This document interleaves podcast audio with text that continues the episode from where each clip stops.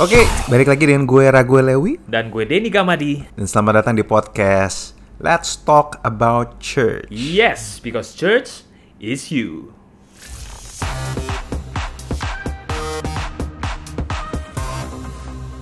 Wow, oke Boom. kita mau lanjut lagi Yes. tentang organic church. Jadi teman-teman, komunitas Kristen yang paling pertama itu mereka nggak banyak mikir soal tempat, nggak banyak mikir soal keren, tapi fokus terbesar ad- mereka adalah sharing life and doing life together. Wow, yep. itu Yep. jadi berbagi hidup jadi mereka bukan cuma sekedar jadi seorang pengunjung Mhm. bukan cuma jadi sekedar konsumen gereja tapi mereka jadi seorang yang berkontribusi ikutan berpartisipasi ikutan ngobrol ikutan saling terima ikutan saling terbuka sehingga mereka itu jadi bukan cuma jadi seperti teman tapi kayak keluarga sebenarnya mereka jadi kayak benar-benar kayak keluarga Ini yang Nah, bedain tapi antara gereja hidup sama gereja mati kali ya. kayaknya salah satu faktor perbedaannya itu deh Mhm. Maksudnya gini, mungkin gue tahu bahwa dalam banyak hal mungkin mega church itu memang gede banget dan tapi ini mereka juga mega church, ngerti gak sih? Hmm. Jadi kalau misalnya kata orang tuh, oh mega church itu katanya nggak boleh dan sebagainya, ya awal-awal maaf gereja awalnya langsung mega church. Nah tapi kita bakal lihat lagi nih, kita teman-teman kita bakal lihat alurnya secara lebih jelas Mm-mm. bahwa the essence of the church is doing life together Ya. and sharing life together. Yeah. Nah, kenapa? Tapi gini teman-teman, seperti halnya sebuah uh, kumpulan yang makin banyak dan hype ya, makin seru, biasanya mereka cenderungnya karena berasa makin keren, makin eksklusif. Mereka makin eksklusif tuh biasanya tuh. Nah, dan gara-gara mereka makin eksklusif, lu bayangin gak sih kayak tadi kayak saudara disenengin, tapi jadi makin eksklusif dan akhirnya mereka jadi cuma fokus ke dalam Hmm. kan jadi fokus ke dalam. Oh, Nah, oh. dan di sini kita mengerti bahwa tampaknya walaupun punya kayak punya keluarga itu baik ya, Mm-mm. punya saudara itu baik, kamu bisa temenan dan orang sama-sama nyaman satu sama lain, tapi tampaknya maaf, bukan itu tujuan Tuhan satu-satunya. Nah, Bukan jadi tampaknya gini. Kenapa? Karena gue menyadari bahwa teman-teman bahwa Alkitab bilang bahwa ada penganiayaan terjadi ya. di orang-orang Kristen dan gara-gara itu mereka terpecah belah dan mereka harus kabur ke sana kemari. Ya. Nah, pertanyaan gue dan kalau kita boleh mikir-mikir, Mm-mm. sebenarnya yang ngizinin kenapa mereka bisa teraniaya gitu? Kan mereka punya kuasa. Hmm, hmm. Kalau dari pendapat gue, kayaknya yang ngizinin memang Tuhan deh. Hmm, hmm. Karena Tuhan ingat tuh Kenapa? waktu itu orang Indonesia belum Iya. kenal Tuhan. iya, waktu itu mungkin Tuhan ingat bahwa orang Eropa belum kenal Tuhan.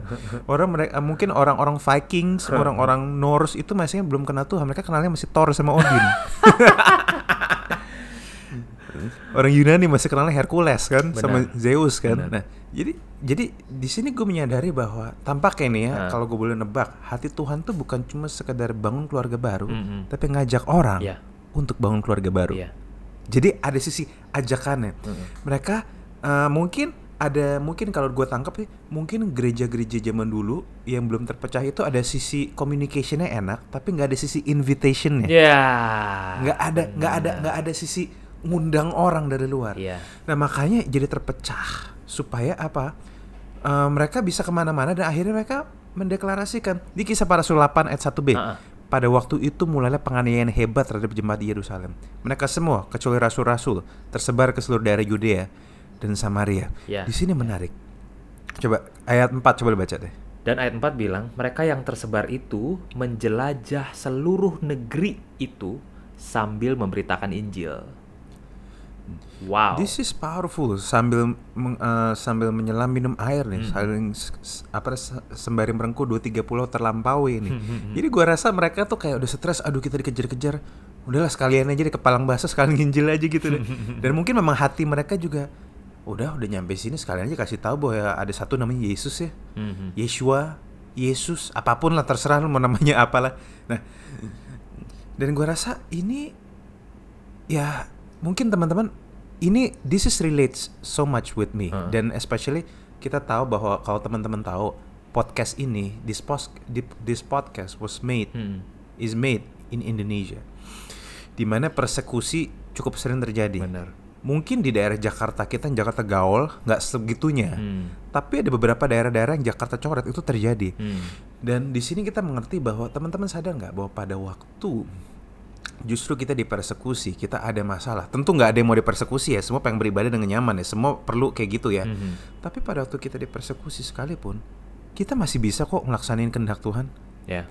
Dan jangan-jangan mungkin malahan Tuhan izinin hal itu Iya. supaya menumbuhkan iman kita, supaya kita bukan sekedar jadi orang Kristen yang memang happy happy, go lucky, eh shalom, maranatha. Tapi kita benar-benar jadi ya kita memberitakan Injil dan kita terdesak dan kita benar-benar ngandelin Tuhan. Bener. Karena Karena rasa ada sisi ya, kenapa? problemnya adalah gini loh. Tuhan Yesus kan ngajarin, kamu ini kupanggil seperti domba masuk ke tengah-tengah serigala. Iya, The problem is, kita domba lebih senang bergaul sama domba lagi. iya. Senin paduan suara, Selasa ikut komsel, Rebo futsal sama Kebaktian anak gereja. Iya, iya. Kamis kebaktian tengah minggu kan. Jumat doa, Sabtu Iya. apalah Sabtu pemuyus, Sabtu bener. Minggu ibadah Minggu raya. ibadah. Come on. Gila. Akhirnya Tuhan juga nggak happy kali. Mungkin pendetanya happy ya, WD anak gereja ini datang terus ke gereja, artinya gereja kita bangkit. Tapi tapi ini terjadi di gereja mula-mula. Tuhan izinkan persecution, penganiayaan biar mereka tersebar. Dan dan dan dan pola kita lebih senang cerita sama orang yang setipe sama kita itu dicatat loh. Kisah para rasul 11. Coba coba kita baca nih ya. Oke, kita lihat. Sementara itu banyak saudara-saudara telah tersebar karena penganiayaan timbul sesudah Stefanus dihukum mati.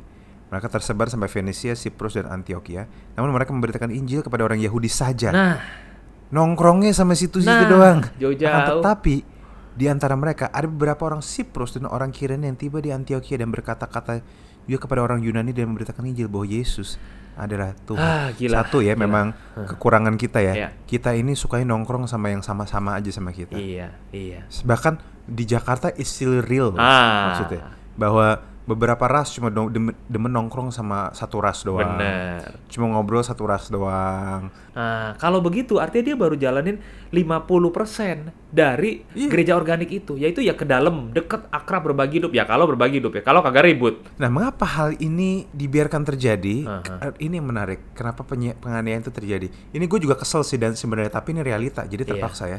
Walaupun kita kesel-kesel kebenaran is kebenaran ya. Karena setiap orang percaya dipanggil untuk jadi terang di tengah dunia yang gelap. Ah, yep. Nah, itu. Itu itu itu itu that's just who we are. There's nothing we can do. Kamu nggak bisa buat banyak. Ini ini realita kita lah. Ini kita harus terima. Ya, oke. So, Del- eh, leb- lebih cepat kita terima, lebih baik. ya, ya, ya. Gereja adalah tubuhnya Kristus. Oke. Mm-mm. So the process itu terletak pada Tuhan Yesus sendiri. Tapi Hmm. the purpose, both the process Mm. and the purpose itu juga nama Yesus. Betul. Jadi satu sisi kita mendalami kekayaan Kristus di dalam, Hmm. Hmm. tapi yang kedua adalah membuat Kristus dikenal oleh bangsa-bangsa lain. Oh, That's nice. That's church, man. Ya, betul. Dikenal. Mhm. Nah, nah kuncinya di sini. Jadi ini titik balance ya, bukan titik balance ya, titik 100% ya. Ya. Jadi satu sisi kita komunitasnya komunikasi jelas, close knit, Iya. kayak ter- ragem kalau kata orang ragem, Apa tuh? genah gitu. Ah. Jalan, doing life together. Tapi komunitas ini juga punya satu spirit dan satu value yang sama, yaitu membuat Yesus Kristus gampang dicerna dan terlihat kepada orang lain di- mereka bisa lihat. Jadi jadi teman-teman tugas kita bukan cuma ke dalam, tapi tugas kita juga ada sisi invitationnya. Karena ingat jangan pernah lupa bahwa pada waktu kita masih di luar pun Tuhan invite kita Nah. untuk masuk ke jadi keluarga kerajaan. Benar, benar. Nah, Frank Viola, Makanya- dia tulis ya, buku. Frank Viola apa? Frank Viola ngomong apa? Dia tulis satu artikel, judulnya What is Organic Church. Frank Viola bilang gini, anggota Organic Church mengenal Kristus secara mendalam dan membuat dia dikenal. To know him and to make him known. To know him and to make him known. Nice. Frank, siapa nama Frank Viola Frank ya dia? Viola. Sadis juga ya. Dia turunannya sekali- Frank Sinatra. Oh dia mungkin ya. Terus anaknya Frank Lampard ya.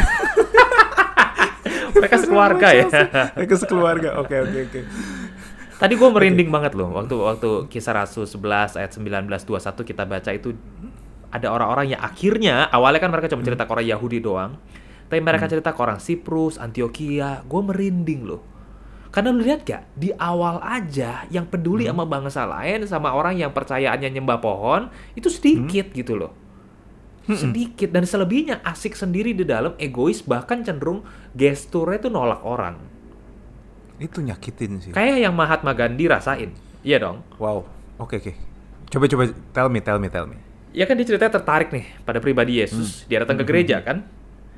Hmm. Dia datang ke gereja, tapi kemudian gereja nolak dia karena pakaian dia yang ala fakir itu. Oh wow. Dan akhirnya dia tulis ya, gue lupa entah di diary-nya atau di bukunya Mahatma Gandhi bilang gini, kalau saja orang-orang Kristen hidup sama seperti Yesus, maka seluruh India sudah jadi Kristen. Wow. Shame on us. Tapi make sense sih. Karena bayangin gak sih India yang begitu banyak luka, terus ada kasta-kasta. Harusnya kalau aja orang Kristen tuh serius hidupin firman mereka, hidupin Injil mereka, itu harusnya powerful ya. Mm-mm. Jadi kuncinya gini teman-teman, kita harus ngerti ini prinsip kehidupan lah. Mhm. Nah, kita akan bikin bingung orang Mhm. saat omongan dan tindakan kita beda. Wow, boleh diulang? Ki- Kita akan bikin bingung orang Mhm. saat omongan dan tindakan kita beda. Ya, ya, Pasti. ya. Kita akan bikin bingung orang dan orang makin bingung. Gini, orang akan menjauhi apa yang mereka bingung. Ah, Orang pasti akan menjauh. Misal makin bingung kayak apaan sih? Terus makin insecure kita ngeliatnya. Makin lama kan, udah pergi aja. People fear what they don't understand. ya. Orang takut sama orang mere- mereka yang tidak mengerti. Nah, belum lagi ada beberapa sudut pandang sudut pandang pemikiran zaman sekarang. Satu namanya skeptism. Baru lihat tajuk-tajuk rohani, baru ngelihat hal-hal rohani udah nggak ketarik. Itu skeptis namanya. Dan gue dulu juga ada sisi skeptis ya. Benar. Kedua, sekularisme. Heeh. Mereka lebih tertarik sama hal-hal menyenangkan hati, Mm-mm. asal nggak rohani gitu. Mm.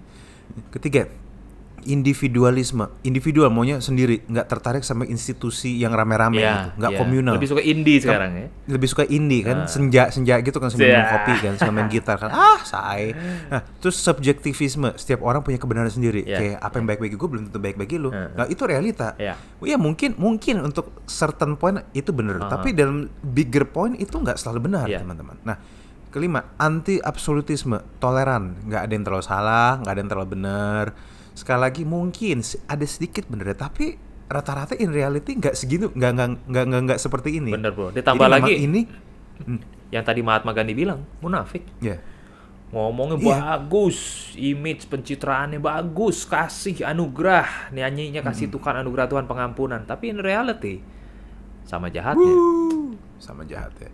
Jadi Oke. gimana dong cara jangkau mereka? Nah, sebenarnya idenya cuma satu. Ini ada hamba Tuhan Tim Keller, gue suka banget sama dia. Dia menarik ngomong gini. Mhm. Seekers today, seekers maksudnya orang-orang dari luar hari ini, mereka butuh untuk nggak cuma ngelihat body of content, yaitu apa yang disampaikan, atau cuma kata-katanya, cuma apa yang di mulut atau yang di, berita yang disampaikan, tapi mereka juga pengen melihat kekristenan yang nempel, yang kasar terjebak di dalam kehidupan individu dan komunitasnya. Oh. Jadi kayak kehidu- jadi kehidupan jadi kasarnya gini, nggak sekedar beritanya, tapi beritanya jadi kehidupan bagi kita. Mhm, mhm. Jadi kasarnya ya kuncinya cuma satu, action dan bicaramu harus sama. I see. Tujuannya ke situ. Kalau gue bacain Inilah- bahasa Inggrisnya, Ya, coba bahasa Inggrisnya gimana? Seekers today need to not only get a body of content, but also see Christianity embodied in individuals and a community. Pengen denger lanjutannya? Pantengin terus podcast Let's Talk About Church, because church is you.